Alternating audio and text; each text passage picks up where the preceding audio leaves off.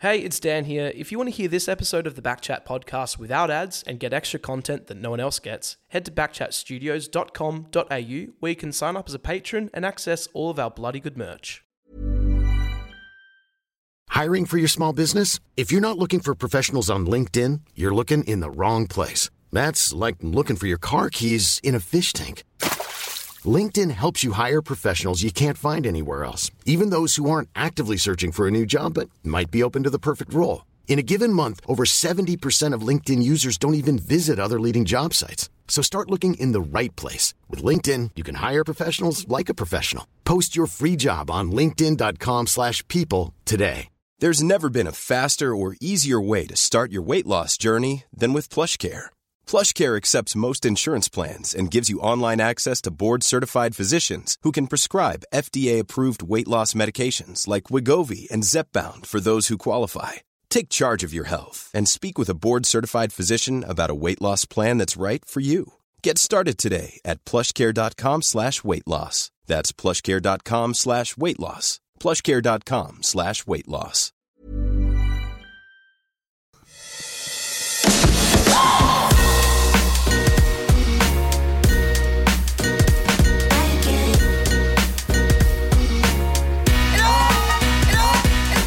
Alrighty, I'm excited about this one. We don't do big intros, as I always say every week. Welcome to Back Chat. We've got Shelter, Margaret River Roasting, Whippersnapper, Blue Bet, Leadable Cameras, and of course Dean Bradley, all supporters of this podcast, making things happen for you. And we love you. Thanks for listening. We've got a great man in the house, Daniel Southern. How are you, mate? G'day, Will. Hey, Dan. How are you both? Yeah, really good, mate. Look, it's a bit of a blast from the past. He played footy for a little while ago now, but I was a footy fan growing up, Geelong fan. So I was born in '89, so the '90s was my footy life. You know, I used to deck the house up in blue and white, and used to see the dogs playing down the road. But you're a West Australian boy. Yeah, so I got drafted by the Bulldogs back in 1992, and it was a bit of a dream come true for me to go over to Victoria. I always grew up watching the VFL, and to get an opportunity to play for the Dogs was just, as I said, a dream come true. But growing up in Western Australia, the Eagles came in and was it 87, I think, when it started. So, I always sort of had that initial sort of foundation years of supporting the VFL. So when the Eagles came into the competition, I was still very much a Victorian club supporter. So I've jumped ahead. The first question we always ask our guests, okay? So we're going to get into your footy career, life after footy. You played 100 games for the Western Bulldogs. You played in some finals. You're premiership player for Claremont. We're going to get into all of that. But the first question we ask every guest is, we know you've played footy. We know you can play footy. But we want to know your greatest sporting achievement not on the AFL field. We ask every guest whether they're a cricketer. You can't take your sport of choice. Dan, of course, prolific cricketer. You may have seen the trophy behind you, Daniel. Just spinning them left, right. Was it right to left? Spin, bowling leg spin to under 12s when I was under 12 as well, and grand final ball there. That's the ball from it. 5 wickets for 16 runs. Brilliant, Dan. Pretty good. We've had footy players that are athletes. We've had we've had leads in musicals. Yes. We've had poker players. We've had surfers and skaters. All footy players. Did you have any other talents and greatest sporting achievement off the football field? Well, I guess the greatest must have been West Australian javelin champion. Oh, yeah. There we go. I used to chuck a spear back in my day. Really? So, I used to throw barefoot. Yeah, back in the days where you could sort of run around. Well, everyone else was wearing shoes. Everyone was wearing wearing shoes. So, I used to take the line with barefoot and used to throw that spear as far as I could. So, I was 3-time state champion. And then I ended up losing my title. I thought I'd get ahead of the game, You always want to get the competitive edge. So, I got hold of some glucose going for 4 in a row. And I had this big bag of glucose, and I dosed up before the event, and you wouldn't believe it, I was buzzing and burned all my energy by the time it came to throw for the state championship. Yeah, I got smoked, so I learned my lesson early not to try and take that competitive edge too far, but I used to love throwing the javelin. Oh, Hayden mate. Ballantyne also was a javelin guy, wasn't he? Yeah. What's going on? Who do you reckon would win out of you and Hayden Ballantyne? I'll probably go a little bit more hard on him. Yeah. So I'd back myself in. But I unofficially broke the Australian record back in the day. Obviously wasn't in competition at the time. So, but I ended up hurting my elbow. It was the story of my life is getting injured. But I ended up hurting my elbow and sort of gave the javelin away after that. This is why we asked. Because that seems like one of those obscure sports as a youngster, like – No one's putting a javelin in your hand. Yeah, it was a bit unusual. I wasn't that quick on the track. I used to love to do little aths, and the field events were my go. And I wasn't a big burly kid. You know, some of them early maturers used to throw the shot put and the discus, and I probably didn't have the technique for the discus. And the javelin, for some reason, just used to launch. And I had an unusual sort of hold. I had it sort of in the V, and, yeah, it used to launch it. So it was, yeah, and 49, I think 49.82 when I was about 12 years old. About 49 more meters than I could throw a javelin, I reckon. I was absolutely shocking at javelin back in the day. And that's why I love that question, because we find out some interesting thing about our guest. So Daniel Southern, West Australian boy, you get drafted to the Western Bulldogs.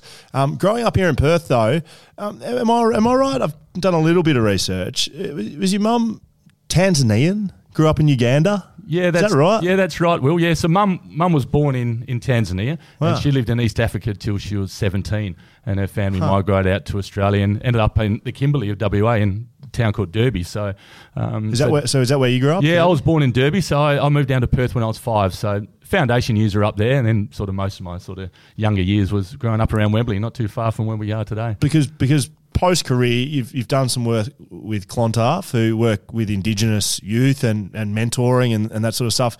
Is that sort of full circle?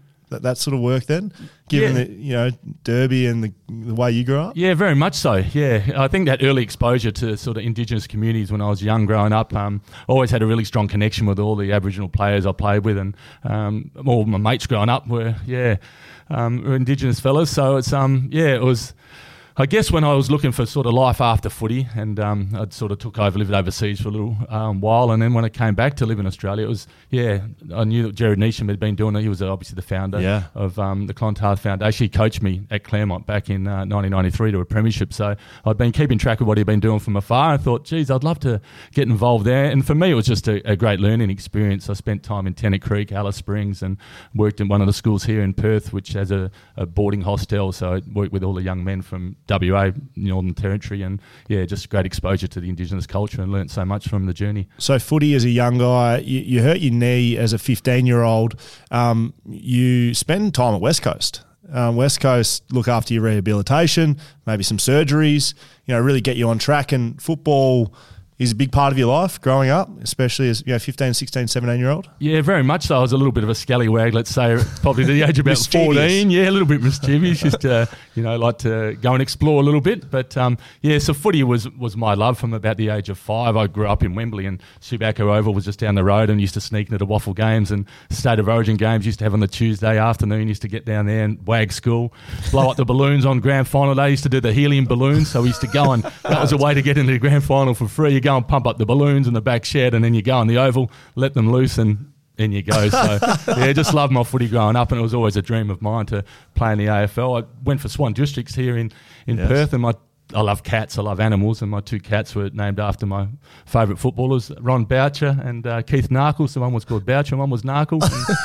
So it goes way back, Will, but that's great. Did you just love my footy. Did you address them by their full name sometimes if, like, they'd, you know, pissed on something you're like? No, I didn't. It was just Boucher where you used to get a bit of a spray. Yeah, but that poor cat, when I was young, he used to get tucked into the bottom of my bed underneath the doona cover, and he wasn't allowed to escape, so he sort of conceded in the end, but I loved Boucher when I was young. How does that connection with West Coast happen then? Because you're young, you know, you haven't been drafted. Is there just a zonage, and you're a West Australian boy, so they're looking after you, or how does that work? Yeah, so I was pretty talented as a young fellow. I'd played state footy. Lark medalist. Yeah, I did win the Lark medal, which was Teal Cup. So that was a couple of years later, but I'd... strange story. I left school when I was 14, and I wanted to go and do an apprenticeship. I wanted to actually do a football apprenticeship, which was, I thought, jockeys ride and they become, you know, professionals from doing an apprenticeship. I thought, why can't there be a football in an apprenticeship? I left school. It still isn't one of those. Well, they do it these days with CEDA and other footy programs, I guess, at schools now, but sort of ahead of my time a little bit in that regard. So I spent all my time down the oval kicking a ball and trying to hone my craft and skills. But so I ended up trying out for the state schoolboys team. It used to be the 15s and 17s were schoolboys and Teal Cup, and had a really great carnival, dominated, and got to the end when they announced the state squad, and I didn't get called out. I thought, what's going on here? And so the selectors come over and said, listen, mate, it's called the state schoolboys for a reason. You've got to go to school if you want to play in a state team. So I had to go back to school. So I had to sign back for the second semester. I repeated in the second half of year 10. Ended up being captain of WA that year. Got all Australian, got picked to go to Ireland. And a couple of weeks after the National Carnival, I was playing a local grand final here against Marist and tried to clean some bloke up, came off second best, tore a lateral meniscus, so not a major injury. And out of the blue, West Coast gave me a call saying, yeah, we understand you've hurt yourself. We might be able to help you out. So went and had my first operation. It wasn't quite right. There was something just, not right about it. Bluffed my way onto the Australian tip.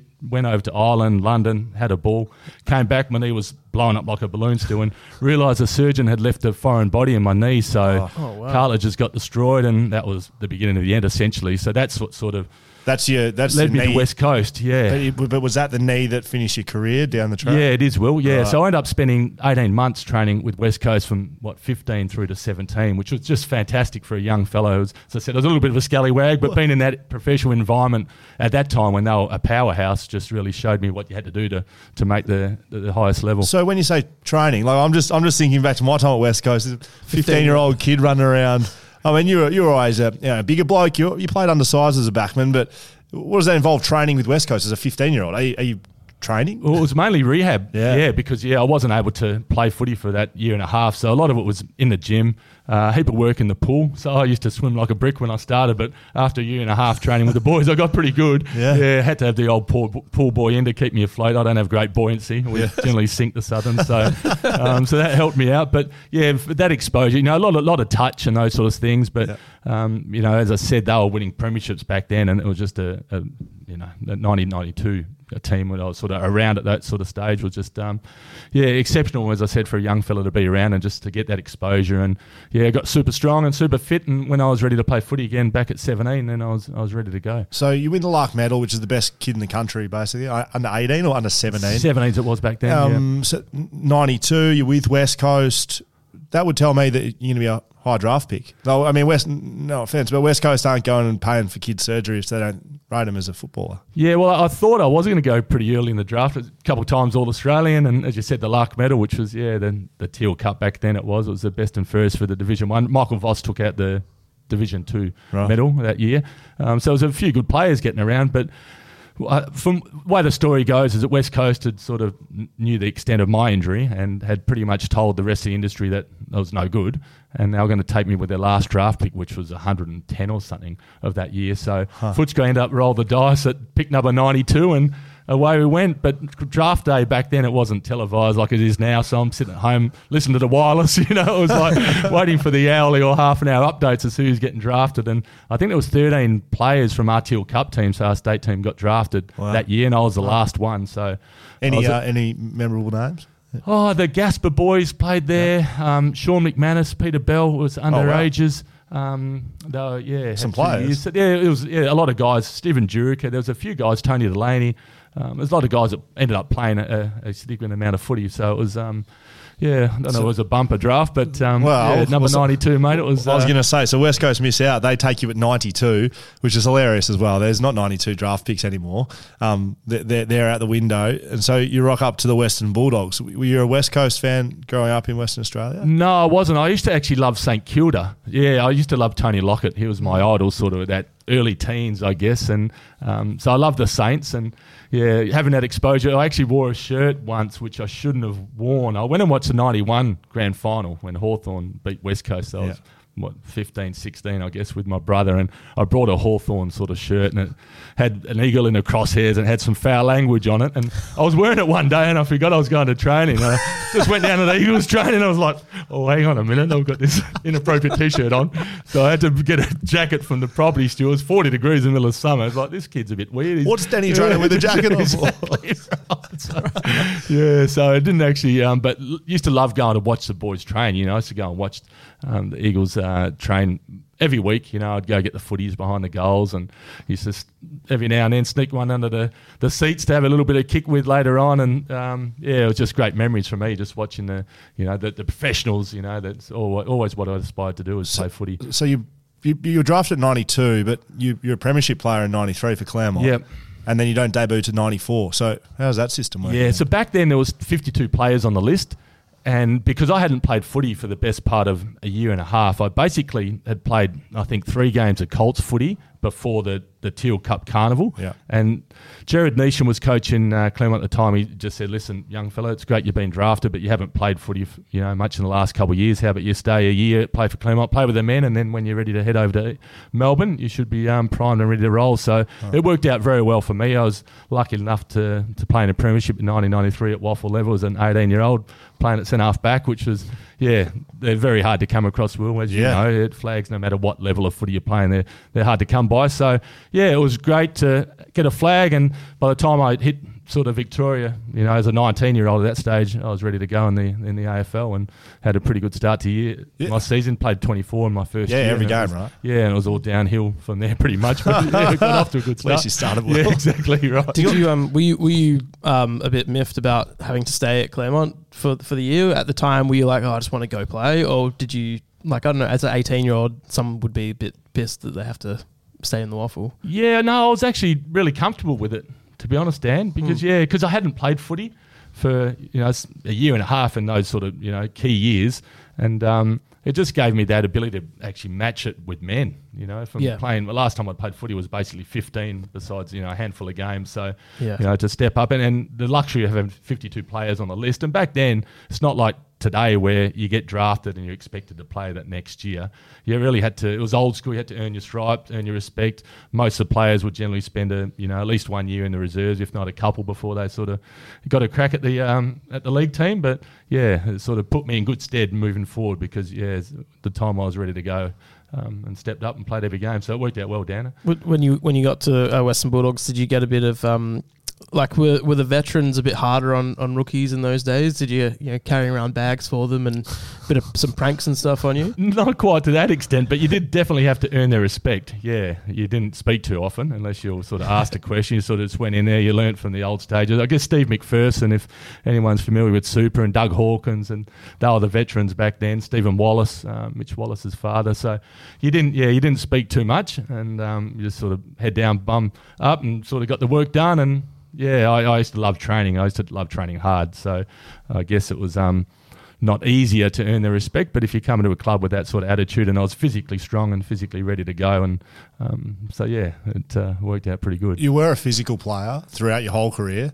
Early days, you come in and play in the back line for the Western Bulldogs, playing against some good players. I mean, the 90s, there was some full forwards rolling around at the time. Did you play on any of the Dunstals, the Ablets, the Lockets? Did you get to play on those guys? Yeah, pretty much played on them all. My second game of footy, I'm not sure whether you were there, 1994. Probably. I was probably sledging you on. Yeah, I'm sure it was down at the 5-year-old Cardinia Park. So I actually, my second game of footy, I played on Gary Ablett Senior. Perfect. Yeah, that's not what you want, Will. I'd never played fullback in my life. I liked playing centre half back. You could sort of cheat a little bit there and get off and get a bit of footy and fill the hole a little bit and get a couple sort of intercept ones there. But playing one-on-one inside 50 against Gazza down at Cardinia Park, mate, it wasn't pretty. He's kicked 4 in the first quarter, and I was like, here we go. It's going to be over before it's begun. Oh. Yeah, he ended up kicking 7 that day. So you did well for the not too bad. Yeah, well, he kicked 130-odd that year. Because there's a couple of backmen talking about, seven's not too bad. Exactly right. Back then. At least he didn't kick 16. Yeah, exactly. Yeah. He was kicking 15 and 16 back then. Yeah, it was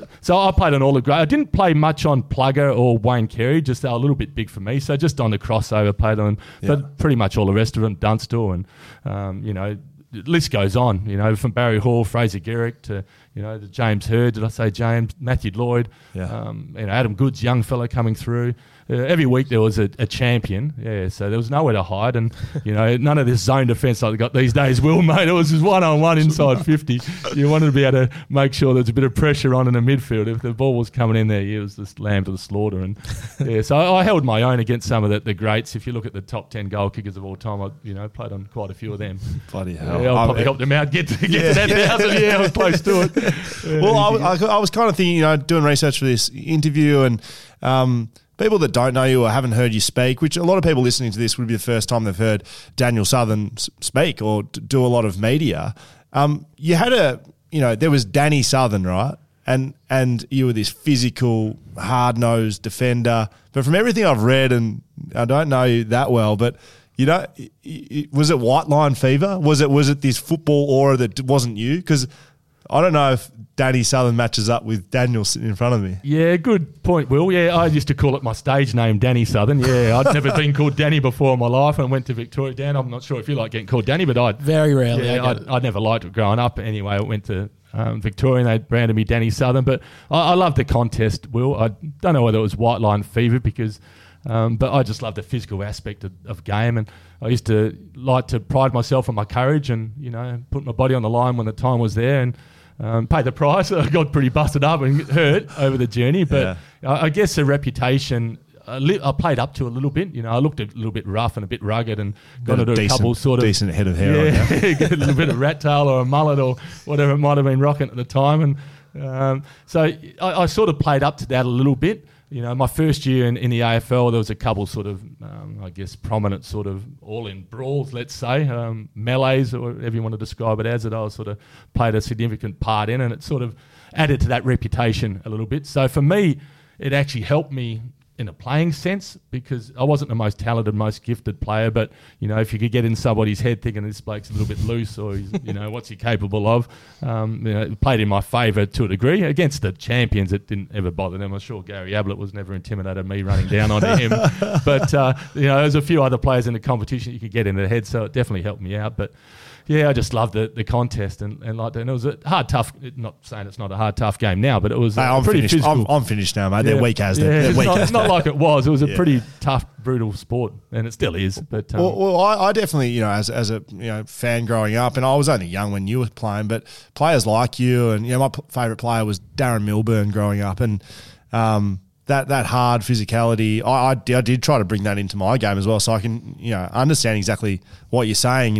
And some people used to think, you know, white line fever. So I use that word, but I never thought I had white line fever either. I used to like the contest and like being physical. And I wasn't – sometimes I couldn't match it physically in terms of my ability, maybe not strong enough, or maybe they were a bit quicker, or – so I would be physical. Yeah. Like that was a tool I had, you know, not taking a big specky, I would get physical and bash them up behind the player. Yeah, 100%. Yeah. Now we're talking, Will. Correct. But could you shake hands at the end of the game with everyone? It was all 100%, good? Yeah, 100%. Yeah, 100%. I did get reported a couple of times trial by video. Long story, a couple of those, but I never crossed that line in regards to, you know, belting someone or, you know, dirty elbows or snipe someone behind play. If they were fair game, the ball was on the line, and I used to pride myself on playing within the rules, but pushing the boundaries, the rules, to make sure you could have impact physically. So, what about the swimming team? So I just want to talk about that quickly, if possible, because, you know, clearly, again, research from my end. I would love to hear what you say about it. It's not a moment you're proud of. It was big over here in the West, so when it happened, and that would, some people would say that was across the line, you know, potentially what could or can happen on the footy field. What are your reflections on it? Yeah, well, it was... And how do you feel about it now? Yeah, it was a strange day, that day. As I said, I grew up in the shadows of Subiaco Oval, and it was the first game back in WA as a 19-year-old. It was the last game of the year, and I was pretty excited about coming back to Perth and playing against West Coast, and the incident started... Steve Wallace had sort of bumped Brett Heddy right on the halftime siren and knocked him clean out. Yeah. And before you know it, you know, push went to shove and it was on. And so I was actually on the bench that at that time, and the brawl started just in... Anyway, I've gone out there and I didn't mean to... come off the bench. Come off the bench, because you were all going back to the race, and one thing led to the other, and it was just a really unfortunate situation because I didn't mean to hurt Peter. I did get him in a headlock on the ground, and the rules were then... at the time where you're allowed to wrestle, and if the umpire came and gave you a standing count for three and you didn't let go, then you can get reported for it. That's like WWF. It was very much so, yeah. Like on the ground hitting the floor. I don't know, imagine it, eh? Yeah. Yeah, so it was so in amongst the hurly and burly of, you know, 40 blokes, and there was blokes throwing punches. There was plenty going on out there, and so I just sort of had Peter in a headlock and held on, and there was a few people dragging me around, and then I felt him go limp, and I thought, geez, this, you know, it's not good. And so I've let go, and I've looked down, and he wasn't in a good way, and his eyes had sort of rolled back in his head, and I I fed him and thought he was dead. I thought I'd sort of killed him. I did a little bit of judo when I was young. You talk about other sports and stuff. But so, you know, and I did have him in a headlock. I had him in a really good grip. And it was just one of them unfortunate things that happened. And it got really messy after that because it was the last game of the season, as I mentioned. And we got flogged and we jumped on the plane and headed back and didn't know what had happened very much. You know, we'd gone back in after half time. We come out and Peter wasn't there. And we just pretty much jumped on a plane and took off, not knowing his condition or his health or anything like that. So it wasn't until we got back to Tullamarine and as a, you know, heap of meat at the airport that I thought, geez, okay, maybe he's not in a good way. And really struggled with that personally. You know, as a young fella coming to the game and the media exposure went around it. And we were playing Geelong in the first final, the one that Billy Brownless kicked the goal after siren. He was on me that night. So cut a long story. That led into that. So that led into that. And it was a big investigation from the AFL because none of us had, well, I hadn't done anything outside of the rules of the game. You know, so it was a big investigation, and then I think there was about 20 players got cited. It pushed late into the week, so it was too late to have the tribunal hearing. So we went into that Geelong game without having been to the tribunal yet, and then I went the following Monday, I think it might have been. Right. And so it dragged out, and it was, you know, Ivan Milat was killing backpackers in the Belangolo Forest, and I was on the front page of the paper, front and centre for that week, and it was, it was a really challenging time for me, and there's not back then, there's not the support like the players have these days. There's no one guiding me. We just sort of, you know, rolled with the punches and... No one's writing you a statement. Well, you had to play in a final. I had to play in a final, that night, and had a pretty good game until that last minute when my opponent kicked the goal after the siren, which was... And Gary Ablett was actually, I have to be honest, he eye-gouged one of my mates, Steve Crediuk, and it was on behind play, and, you know, I was sort of...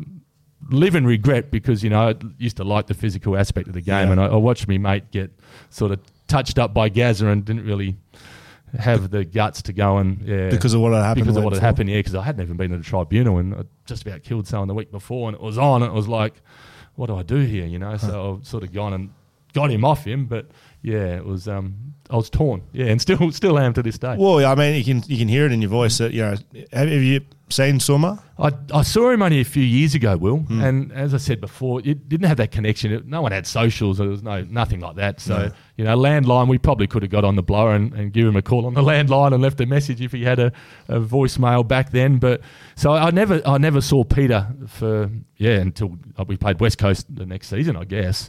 And then you know, once you've sort of got that rivalry on the footy field, you want to sort of keep that, you know, to a degree. Yep. You know, you want to try and use that. He was a good player. He was a very good player. And the West Coast were a great team, you know. They won the flag 94.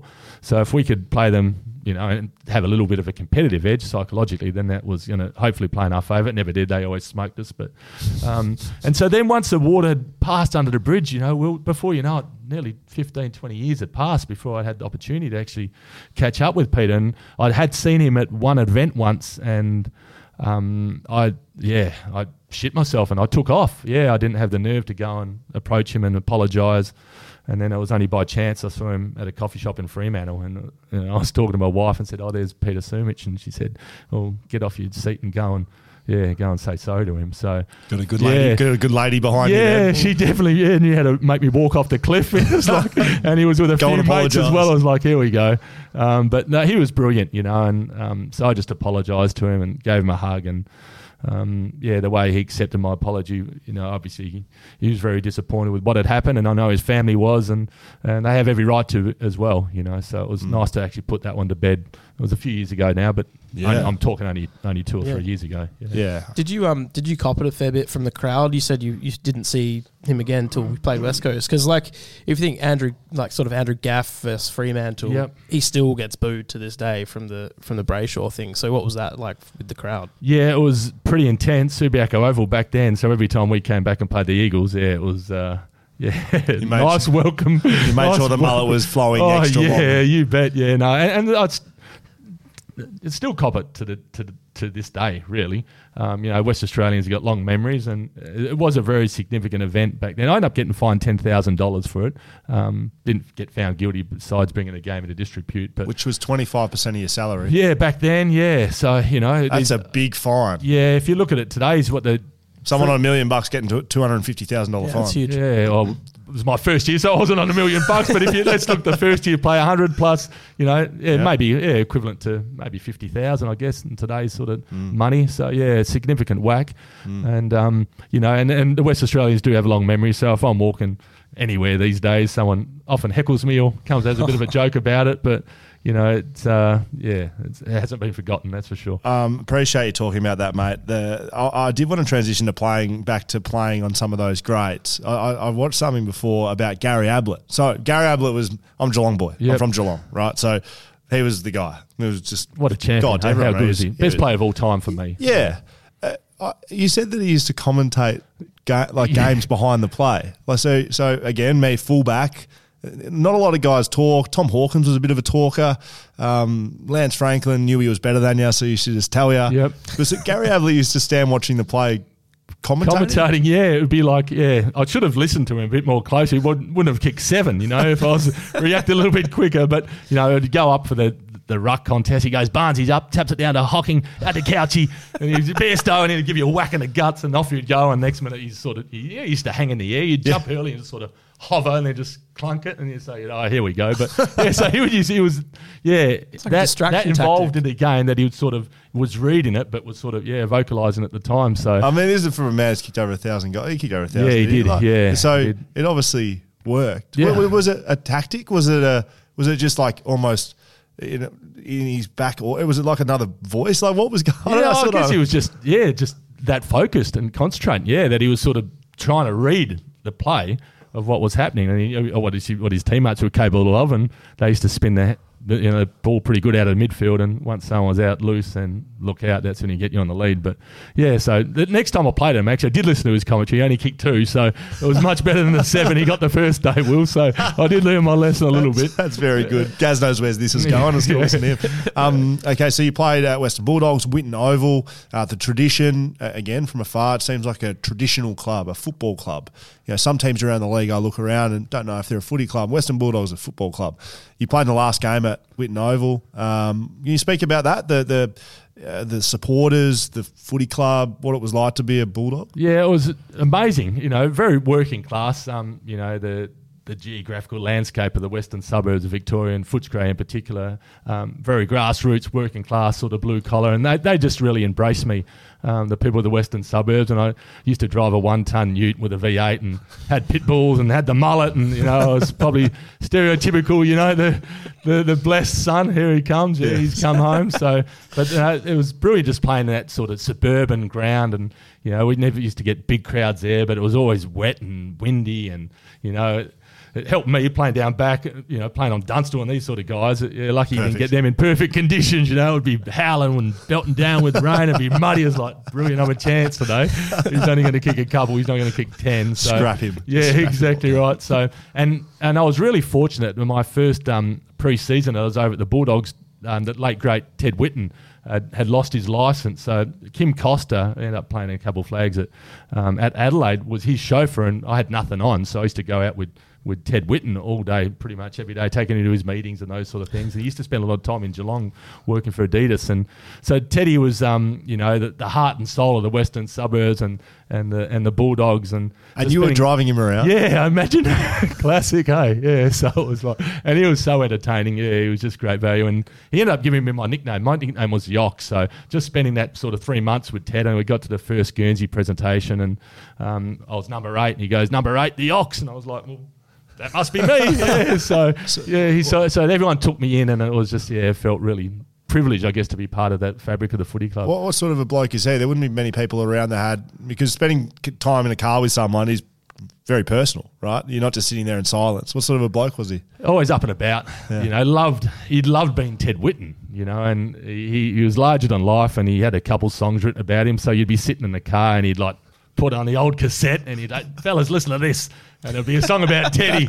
And then he'd like undo the window. There was someone be walking. I remember there was a bloke in the car next to me. He goes, hey, knackers, listen to this. And he's like, turned it up. And it was like, Teddy, EJ. And it was like, so he was brilliant. You know, he'd walk down the street, and if anyone got in his way, he was sort of not too happy about it. You know, he was like the king's coming through. But he had a heart of gold, you know, super generous. And I was really lucky to have that exposure to, such a legend of the game at in my first, few months at the footy club. And obviously, the Witten Oval was the Western Oval prior to that, and, playing that last game was another incident we had with the Eagles, Will. So yes. I wonder why they hate me. Yes. So it was, that last game we welcomed Michael Gardner to the kennel. Which ended up being quite a significant event again. So a little bit lighter in the back pocket. Again. Yeah, I was. That time only 7,500. Did you make any money out of football? No, mate, I'm still in debt. I'm still paying it off. Still paying for it. Oh, no. Everyone thinks, you must have done well out of footy. Well, do the sums. No. Yeah, I did.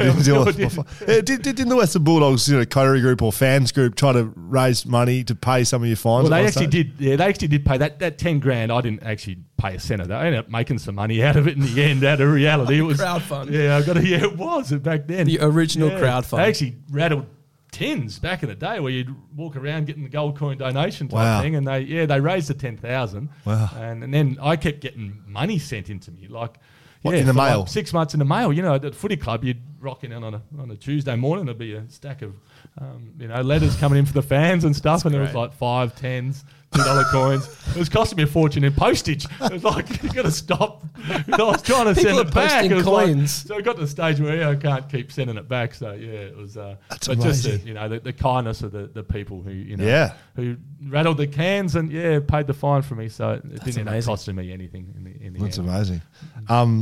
So you're a backman, but you kicked some goals. Dan was actually... Yeah, I was watching some highlights. You kicked probably one of the most creative goals I've ever seen. Do you remember? Do you know the one? Does one come to mind? He knows. I bet he knows. I know that one did pop up on social media not that long ago. It was the shot from 30 metres out didn't make the distance, and then it was.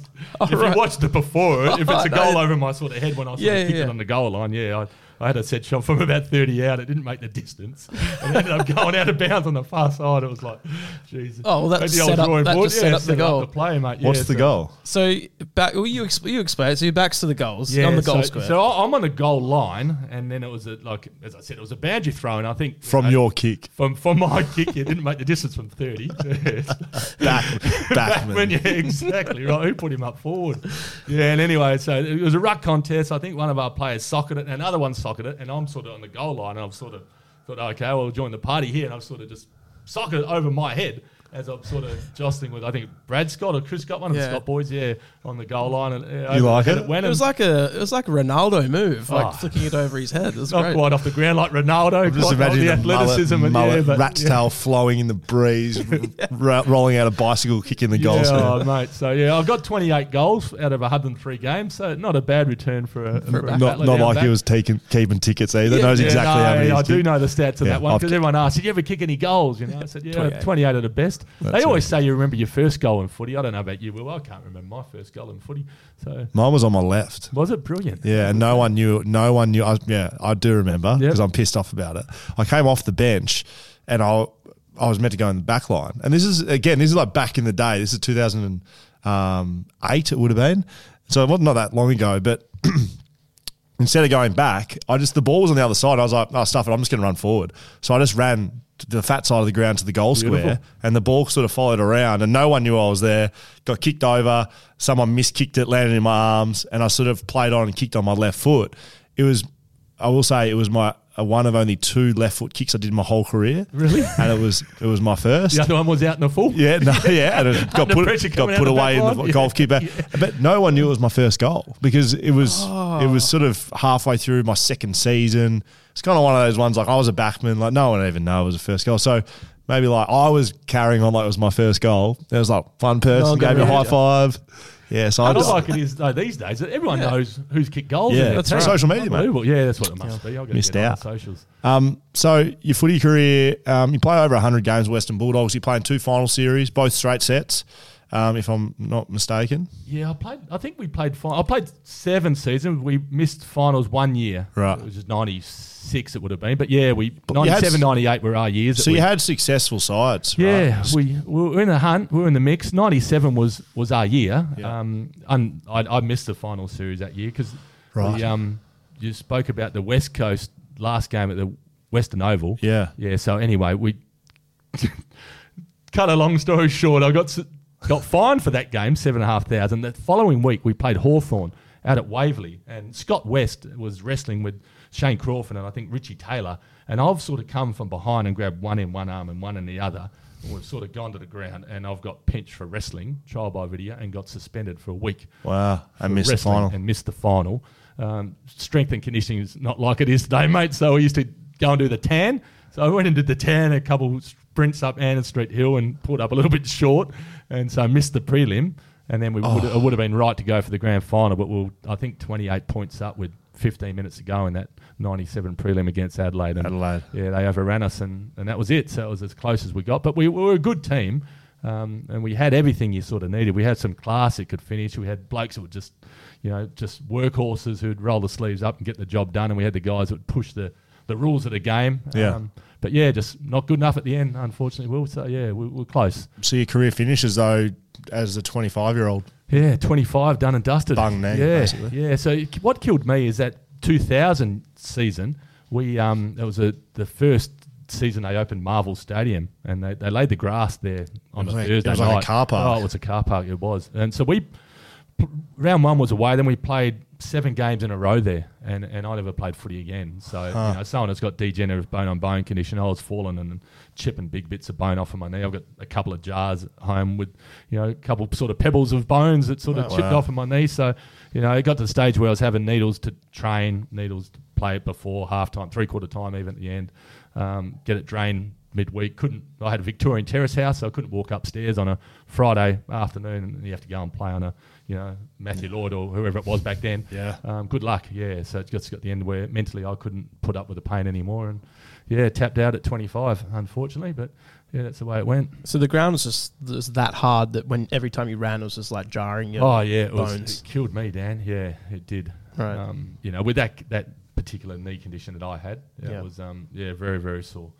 People again who don't know you well would see that you made a move to Egypt post-career. It wasn't your first time to Egypt, though, before we get into your time there. You travelled there a bit during your career, didn't you? Yeah, I was really blessed that I had the opportunity to travel when I was playing footy. So every year I'd take off for the off-season, and you'd get the 10 weeks off, and I'd just jump on a plane. And this was Lonely Planet guidebook days, no winter and that. So you just go on a wing and a prayer to wherever you could go, as far away from footy as you could. Yeah. And, so I travelled a little bit in Egypt prior to going to live there. But, my love in life was wildlife. Love animals. So I used to go on safari. I love sort of indigenous cultures, so I'd try and meet First Nations people around the world. Ancient history, so I'd go and have a look at some of the great sites around the world. And so my travels did lead me to Egypt a couple of times before I went to live there, but that was a whole different experience going to live in. Yeah. Well, this is what I mean about Danny Southern and Daniel Southern. I think people think Danny Southern with the rat's tail used to get people in headlocks and bash people up on the field. To hear you talk about ancient history, love of animals, love of nature, indigenous culture. Like it's you. That's who you are, right? Very much so, yeah. And so it was sort of, as I said, the stage name was Danny Southern, but me behind the scenes, I'd, as I said, I left school when I was 14, and so I wanted to really educate myself by travelling. So I'd spend most of my time away from footy was down at the local library, and as I said, there was no internet back then, so if I wanted to research, Kenya or the Maasai or the San or whatever it might be, I need to go to the library and try and find a book or an encyclopedia and, get your one paragraph of knowledge and there it is, it's in the memory bank, and then sort of take it from there. But, so I was sort of always trying to just develop myself, and particularly those areas of interest that I loved. What sells papers? Danny Southern suspended a $7,500 fine, or Danny Southern seen in the library. Do you know what I mean? Like, I wouldn't believe it. Yeah, exactly. The average punter wouldn't have believed it, but that's how I used to seek refuge. Yeah. It was terrific. And, having a little bit of a profile back in Melbourne in the day, it was sort of always hard to escape. You know what it's like here in a sort of two-team town, that you can never escape the sort of scrutiny in the public sort of, I guess, wanting to, connect with you, which is a wonderful thing. But didn't you lose your passport the first time you went to Egypt? I did. You've done some real good research. I was pretty raw, pretty ready. So I've landed in Cairo, and I'd already run out of money at this stage. So my first trip, I went on a footy trip. We went to Vegas with the boys. A 19-year-old with a couple old wily veterans. So that was a bit of an eye opener. And then took off, went to London, went to Amsterdam, had a flight booked to Cairo. And I was going to Kenya. Mum was living in Kenya at that stage. So I, anyway, I've landed in Cairo and I've got hustled at the airport like you do and ended up with a taxi, and he sort of ended up taking me to this dodgy hotel. I had no idea where I was going to. And then I checked in that night and I just thought, okay, where's all my gear? And you wouldn't believe it, I left my passport in the back of the taxi. Oh, like, oh, here we go. What's so that feeling got like? No money, no passport.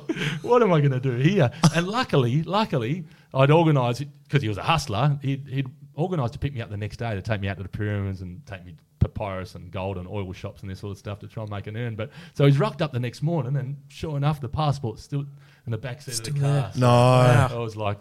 It was a sleepless night, and I couldn't contact Mum. I had no idea, mate, but it worked out well in the end. So, well, you got back into Australia. So. And I got to Kenya, and I went on safari, and I seen my first lion in the wild, and it worked out well.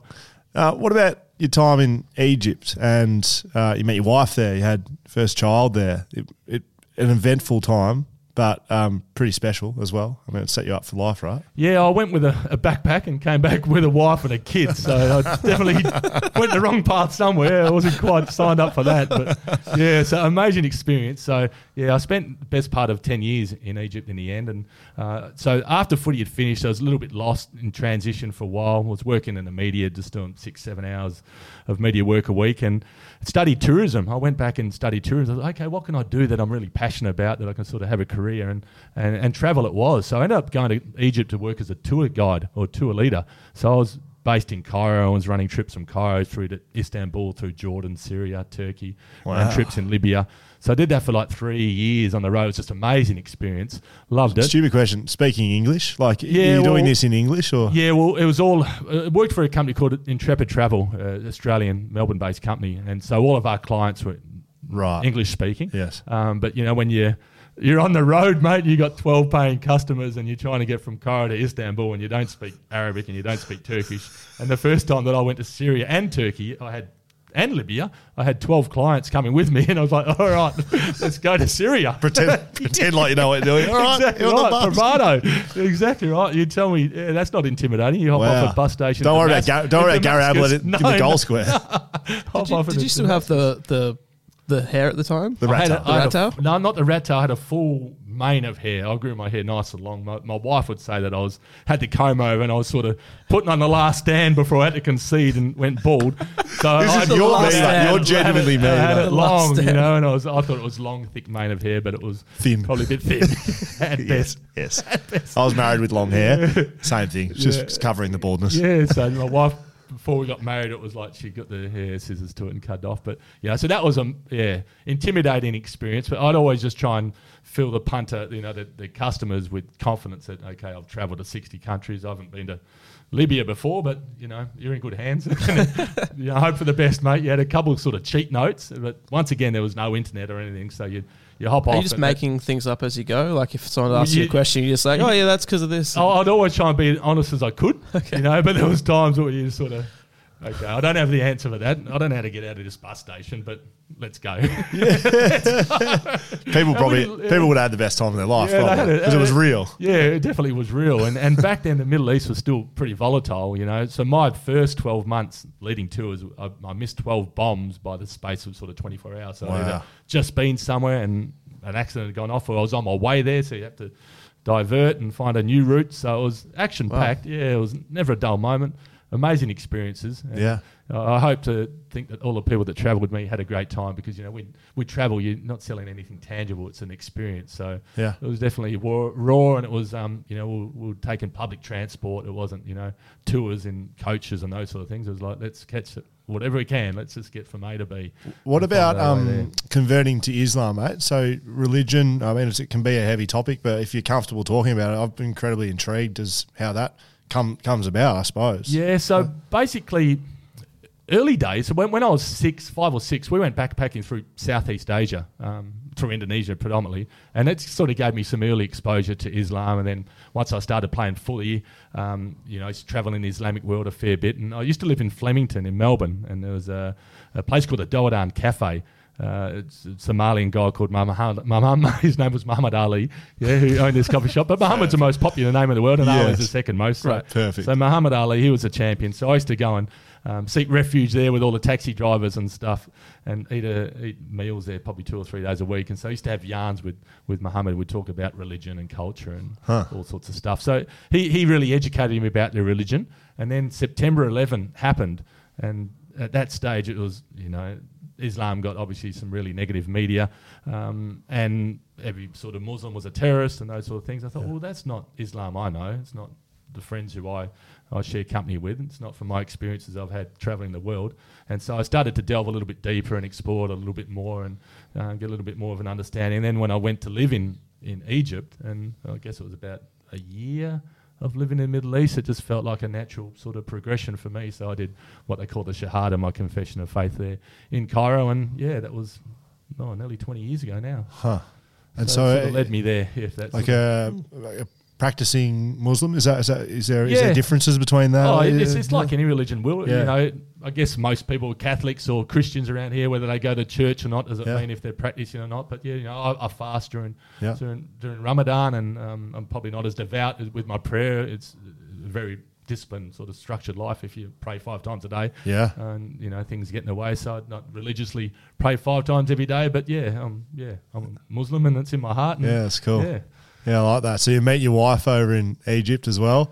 And she didn't know what she was getting in for, did she? Like some burnout hippie with long hair. I don't know why she fell for me, Will. Seriously, like, please. That's unreal. So how many kids do you have? So you got 2 boys. Yeah, so I had Zachariah, who was born in Egypt. So he was born right in the middle. Yeah, can you talk about that? Yeah, the Egyptian Revolution. Yeah. So that was a pretty interesting time to be in the Middle East, and my son, or my wife, was due on the 25th of January, which was the day that sort of the revolution started in Egypt. And so he ended up coming to the world on the 2nd of February, so it's sort of almost 2 weeks, a little bit longer, than a week, into the revolution. And so it was an amazing day, because when the revolution took place and all the police withdrew from the streets and it became lawless, and the government released about 30,000 prisoners on the streets, and it was just on for young and old. So if you actually did go out in the street, every 50, 100 metres you'd come across a checkpoint, and it would be sort of armed men with whatever weapon you can imagine. Like militia? Yeah, well, some were militia, some were police, some were thugs, some were civilians just looking after their neighbourhood block. Yeah, right. So you didn't know what you were going to run into. So, you know, when we had to book my wife in to try and have a C-section because she was so overdue. Just getting to the airport was...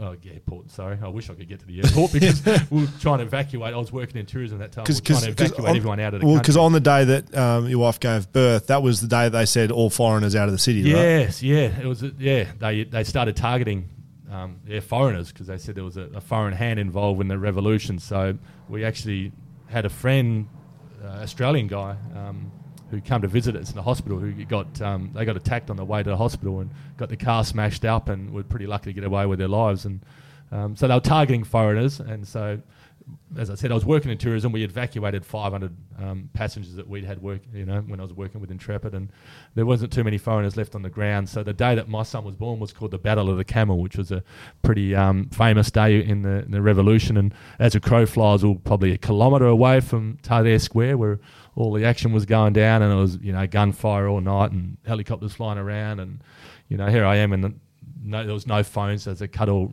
you know, phone service, and I'm sitting in the hospital, and it was most exciting. You're a father, the joy that brings, but then sort of sitting there in that uncertainty that, okay, we're going to have to ride this out. Who knows what the next few days or months or what's going to unfold. But yeah, we rode it out, and we dodged a few bullets through the revolution. Literal where we were, because we have an apartment out near the pyramids.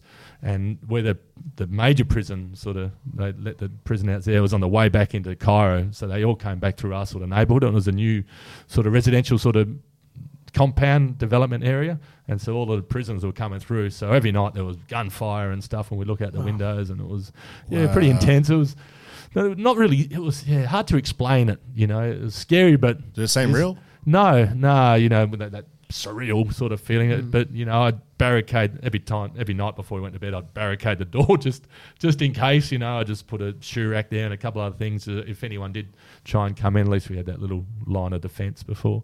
Yeah, wow. but yeah, nothing happened, and we got through unscathed. And yeah, but a powerful time in history.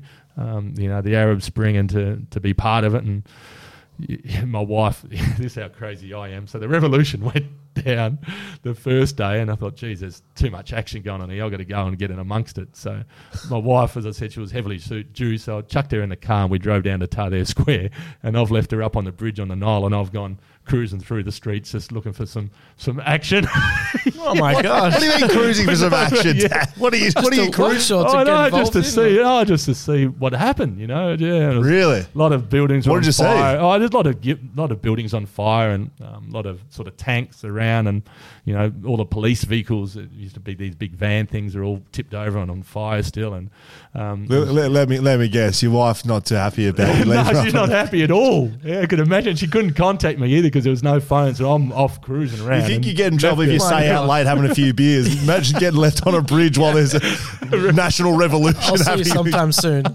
Poor thing. You're in the doghouse. I know. She didn't know what she signed up for, the poor thing. Why didn't she just stay home? Yeah, well, she was worried about me. Yeah, thought, right. You know, yeah, you can't go down there, but I did. Yeah. And wow. Yeah, we got through it, but yeah. You got talking about the kids. You got sporting blood in you. Your wife's dad played national soccer for Egypt. Is that right? He did. Yeah, so he played with a club called Zamalek, which is like a Collingwood, let's say, of the AFL. You know, high profile team. Everyone hates it. Well, there's two teams, Zamalek and Ali. So he played with probably the one that's more like Ali. Good. Yeah. So he was a prominent, high profile player, and played for the national team. And I think two of our uncles played for Zamalek as well. So. Wow. So yeah, he's got some genes, on his mum's side. So yeah, we'll see how he goes. He loves his footy, and he's pretty ambitious, and he moves pretty well naturally. So we'll see how he goes. Unreal. Yeah, is there father-son? Father-son, yeah. So he's eligible under father-son to the Bulldogs. How old is he? He's 11. Okay, so, long way to go. But he, poor little fellow, he plays year 6. And he stepped up yesterday, played year 7s. They needed a win to make the final. Last passage of the day, he's done this desperate act and broke his arm. So he's sort of put his body on the line for his, even his team. Did they win or lose? They won. They won by a point. Oh, wow. Break his arm, who cares? Right. He couldn't play finals anyway, but he took one for the team. So I was really proud of that. Well done. Because he got it all plastered up. It's all in the car. So I spent the afternoon yesterday at the hospital. But yeah, that's footy though, isn't it? So. Oh, it is. Oh, well, it's good he's got a dad like you. You can say, all right, just dust yourself off, mate. You'll be all right. You'll be right. Come back bigger and better next time. What about a couple of things about the current games? We spoke about a little bit before about the physicality involved. I read something about you coming back, haven't seen footy for 10 years, and you went and watched the footy and you're a bit underwhelmed. That was 10 years ago. What about now in terms of just watching the game? Like, how do you see it as a past player who played on some of the great full forwards of all time? Do you like watching it? Do you... What are your thoughts on it? Yeah, I love footy as much as I ever have, and I guess my sons love it, so I'm forced to watch the footy, which is a shame, isn't it? Yeah. But I still, to be honest with you, I don't enjoy watching it live as much, you know, just purely because the numbers are always flooded back, and as you know, it's congested, and half the oval's empty. There's not, you know, just a full forward and full back sitting down in a goal square. You could heckle, and you know, there's always a little bit of commentary. Yeah, a little bit of action. Exactly right. So I don't particularly like watching it live. Still love the atmosphere of a live game. Don't get me wrong, but when I watch it on the TV and is focused on the action, how quick they are with their hands and decision making and those sort of things, that, you know, I love the game as much as I ever did. It's, you know, they had to take a lot of those sort of, you know, shirt fronts out of the game just to protect, you know, a lot of past players in a bad state with their sort of, you know, legacy of concussion and those sort of things. So it was open slather back in my day. So, you know, I have to be honest, I do miss that, you know, that physical aspect of the game. But they're supreme athletes, and they hit real hard and they move real quick. Yeah. And there's nowhere to hide on the footy field. And I guess with so much, you know, so many bodies around the action, yeah, you're going to get hurt out there. Did you go to the grand final last year? I did, yeah. It was amazing to see the Bulldogs playing a grand final here. The result didn't go away, which was disappointing, but, you know, that Melbourne performance in that second half of that third quarter was just It's staggering. Yeah, staggering. What about 16? Yes. I did. Yeah. I went to Melbourne for that. Yeah, which was. So you were living here? Yeah. So we're back in WA, and yeah, as soon as the Dogs got over the Giants in that prelim, I booked a flight and didn't have a ticket and went on a wing and a prayer, and the Dogs ended up coming through with the goods. Ended up going to the MCC President's Lunch, so I was hobnobbing it that day, mate, and it was just amazing experience, you know, just for the supporters who, as I said, they embraced me as a young guy coming into the club, and just to see what they'd been through over such a long period of time without success, and how loyal they were to their footy club, and just to see the joy and excitement on the supporters' face. It was just and some of my teammates' boys were playing, so you know that Libba's young fellow was playing, and Lockie Hunter was obviously running around, and so that makes it pretty special as well when you some of your old teammates, the next generation, are playing. That's pretty cool. And even like one of your current teammates, Bob Murphy, well, one of the teammates you had, Bob Murphy, being involved as well in that, which surprised me this morning. I was looking and saw that you guys were teammates, because Bob Murphy just doesn't seem like he was playing as when you were playing. That was a long time ago. Yeah, so I got Bob just on the crossover. So my last season was 9,000, and Bob's. You said 9,000. 9,000. Last 9,000, I've lost the plot. Yeah. So 2,000 was my last year. It was his first. It was his first. Yeah, so we just sort of... So you taught him everything you know. I did. We did go on a pre-season game to Wellington together. Wow. Actually, yeah. So we didn't have a long career together, but still having that initial sort of, I guess, relationship. I like to think that I used to welcome new players to the club pretty well. He probably got a different view on it. He's probably like, he's taught me the whole time. Yeah. Who's he trying to kid? But so it's good to have that connection. And I played with Luke Beveridge. My very first pre-season camp, we shared a tent together when we sort of went sailing down the Gippslands. So you had your fingerprints all over the premiership. Yeah, so I did. Mate. Yeah, exactly right. I'm going to claim it. Yeah. Very good. My doing, but it was a unique, special experience. Dan's got one last question to finish us off. Can you please tell us about your hair being stolen?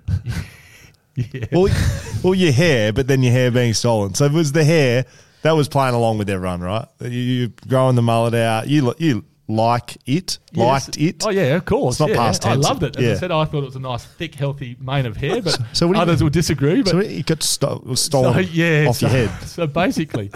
It's called genetics, mate. Mine got stolen off my head too. The universe stole it. I said before, my wife went to snip, she cut it off, and so I was cherishing this ponytail that I had. Wow. And I had it in my drawer with all my sort of, I guess, over there. I didn't have too much. I went with a backpack and came back with a wife and a kid, but I had a few little personal belongings that were in a drawer, and my house got broken into. And what had happened is the people that owned the apartment lived upstairs, and they had a maid who had a key to our apartment, and so she'd come in and helped herself to, iPods and cameras and a little bit of jewelry. Straight down the cash converted. And my hair. What? You would not believe it, my hair. So when I sort of tried to work out what had happened, and then went to the owner upstairs and said, listen, mate, someone's been in the house. What's going on? We worked out it was her because they found the camera and they found, the other stuff sort of stashed away in her room in their apartment. And I said, mate, what about the hair? Don't worry about that. Don't worry about the stuff, mate. That's irreplaceable. The hair's never coming back.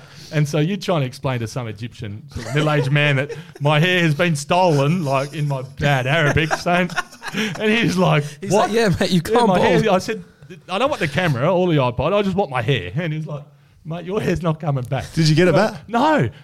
So I was worried about witchcraft. I'm sort of, little bit of a connection to the spiritual world and that sort of stuff, and there's a thing called hijab over there where they do witchcraft still, and I was worried that she was going to do a little bit of witchcraft with my hair, so that was my major concern, and also the fact that my hair was never coming back, and that was the last of it, mate, the last rain. That is just unreal. You've actually made me think I'm going to get Dan to do social media. Okay, you're going to do it by yourself because I need to go back and I need to show Daniel on our podcast a photo of me from a footy trip in years gone by, because that photo makes me sick. I'm going to get the photo. All right, so this is social media. I can introduce this. Social media, I'm sure you know about this. It's probably why you're here. Social media, one of the great podcasting segments of all time. Not social, Scotial. Yes, you saw what I did there. That's right. Social media, where the people get to ask you the questions. You've heard enough from Dan and I. This is from the people for you, mate. Brilliant. So we've got a few here, actually.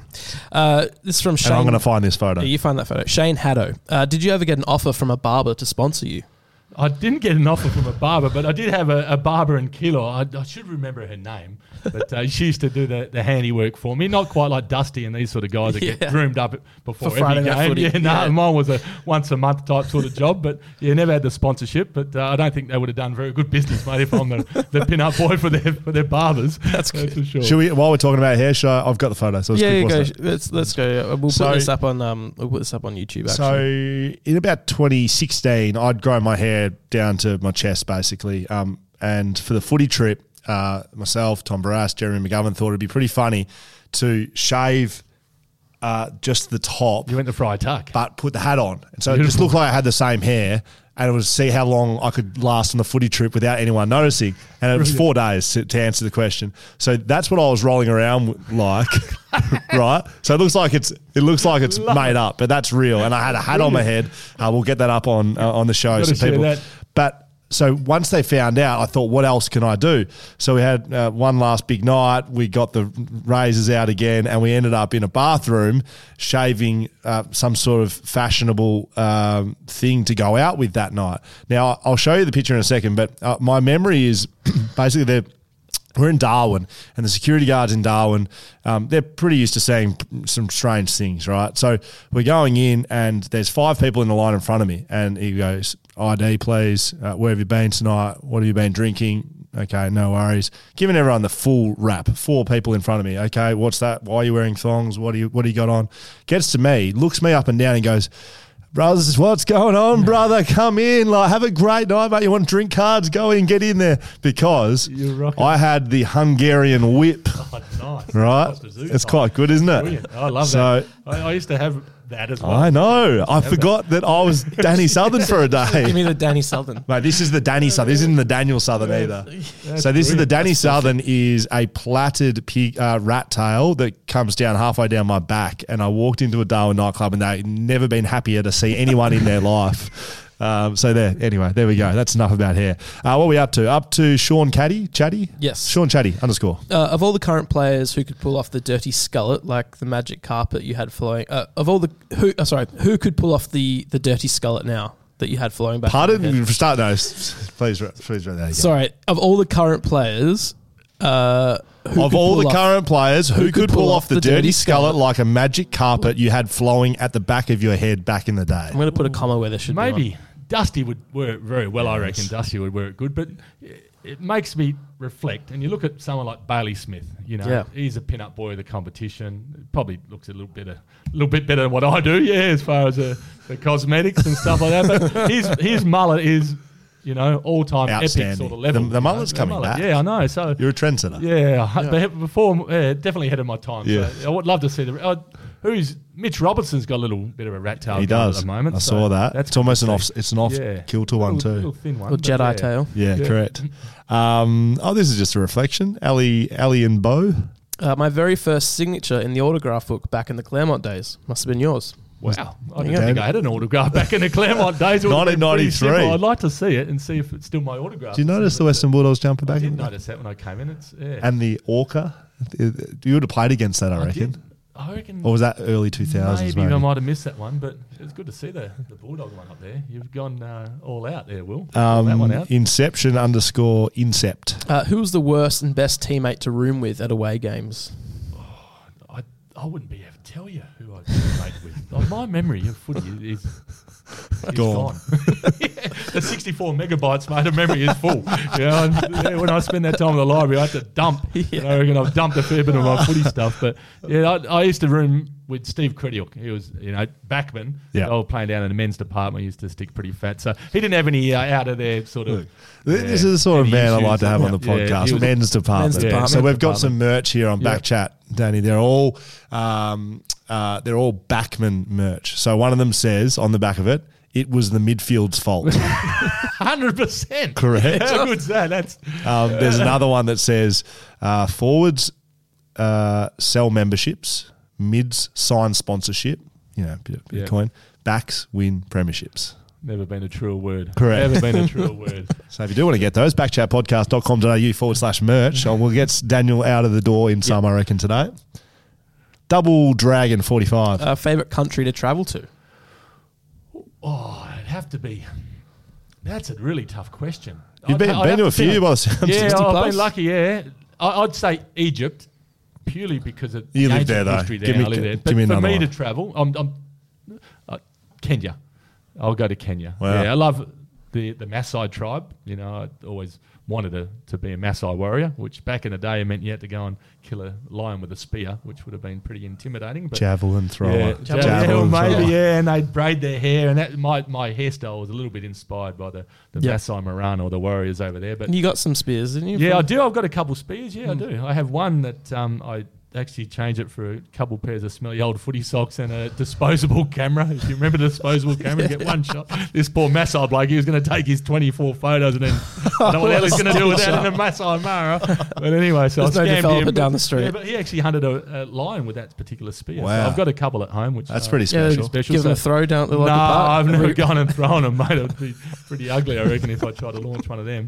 Yeah. So I'd say Kenya for the culture and the wildlife. That's incredible, isn't it? I mean, you've been to a lot of African travel and Middle Eastern. Is that sort of... Yeah, predominantly. Yeah, done a lot of most of South America as well. I actually haven't done much of Europe. Yeah, my philosophy is that Europe's been pretty consistent for the last 100 years, where the developing world was changing quite rapidly. So I wanted to go and explore and interact with some indigenous cultures while we had the chance before they were influenced too much by the West. Does it underscore blend? We love an underscore here. If you weren't drafted by the Western Bulldogs, where would have you liked to have played?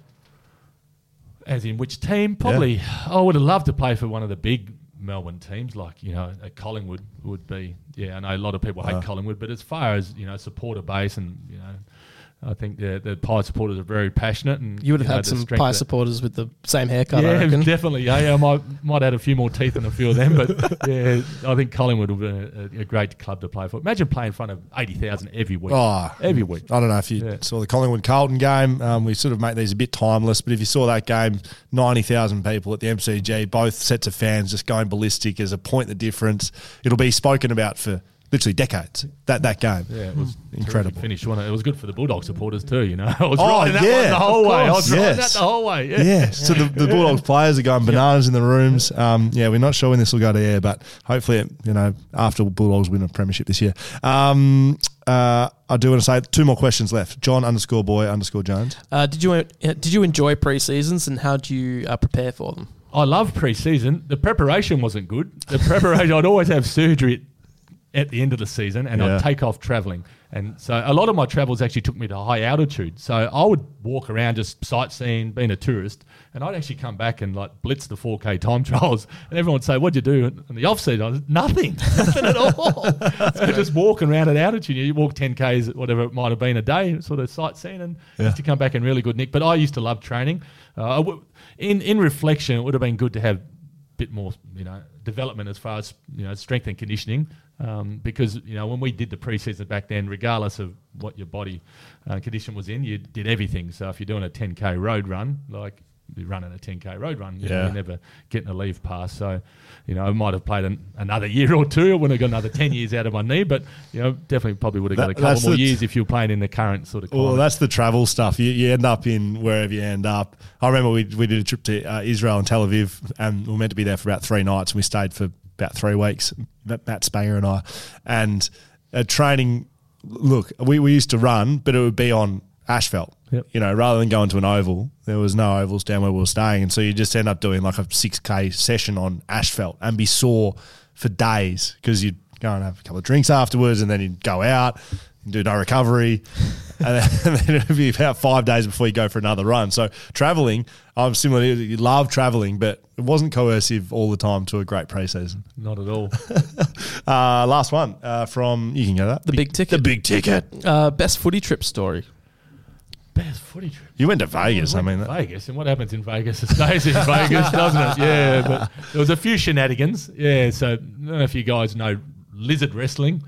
Lizard wrestling? Yeah, I don't know much about lizard wrestling. I would like to idea. I'd like to know about it, yeah.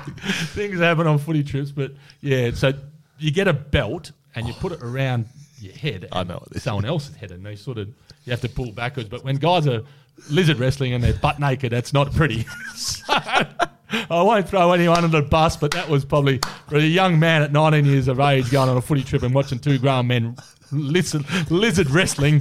It was not pretty at all. So, yeah, that scarred me for life. Okay. Perfect. That, ladies and gentlemen, brings us to the end of Dan Southern, the podcast. Mate, thank you so much. Really appreciate it. Some great stories, great memories, a great footballer, but also a fair bit going on outside of footy too, mate. So it's been a great chat. Thanks for coming in. Yeah, thanks, Will. Thanks, Dan. Yeah, it's been a pleasure. Now, I know you'll know all this stuff, Dan, but just to remind our listeners, you want to find us on socials, backchat_. You want to send us an email, hello@backchatpodcast.com.au. All of our stuff is on our website, backchatpodcast.com.au. A big thank you to all of our supporters and sponsors, Whippersnapper, Shelter, Blue Bet, Margaret River Roasting Co., Leadable Cameras, and of course, Dean Bradley Real Estate.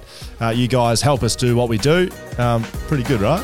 Brilliant. Good man. Couldn't have done it better, mate. Very good. We'll see you at some time over next week.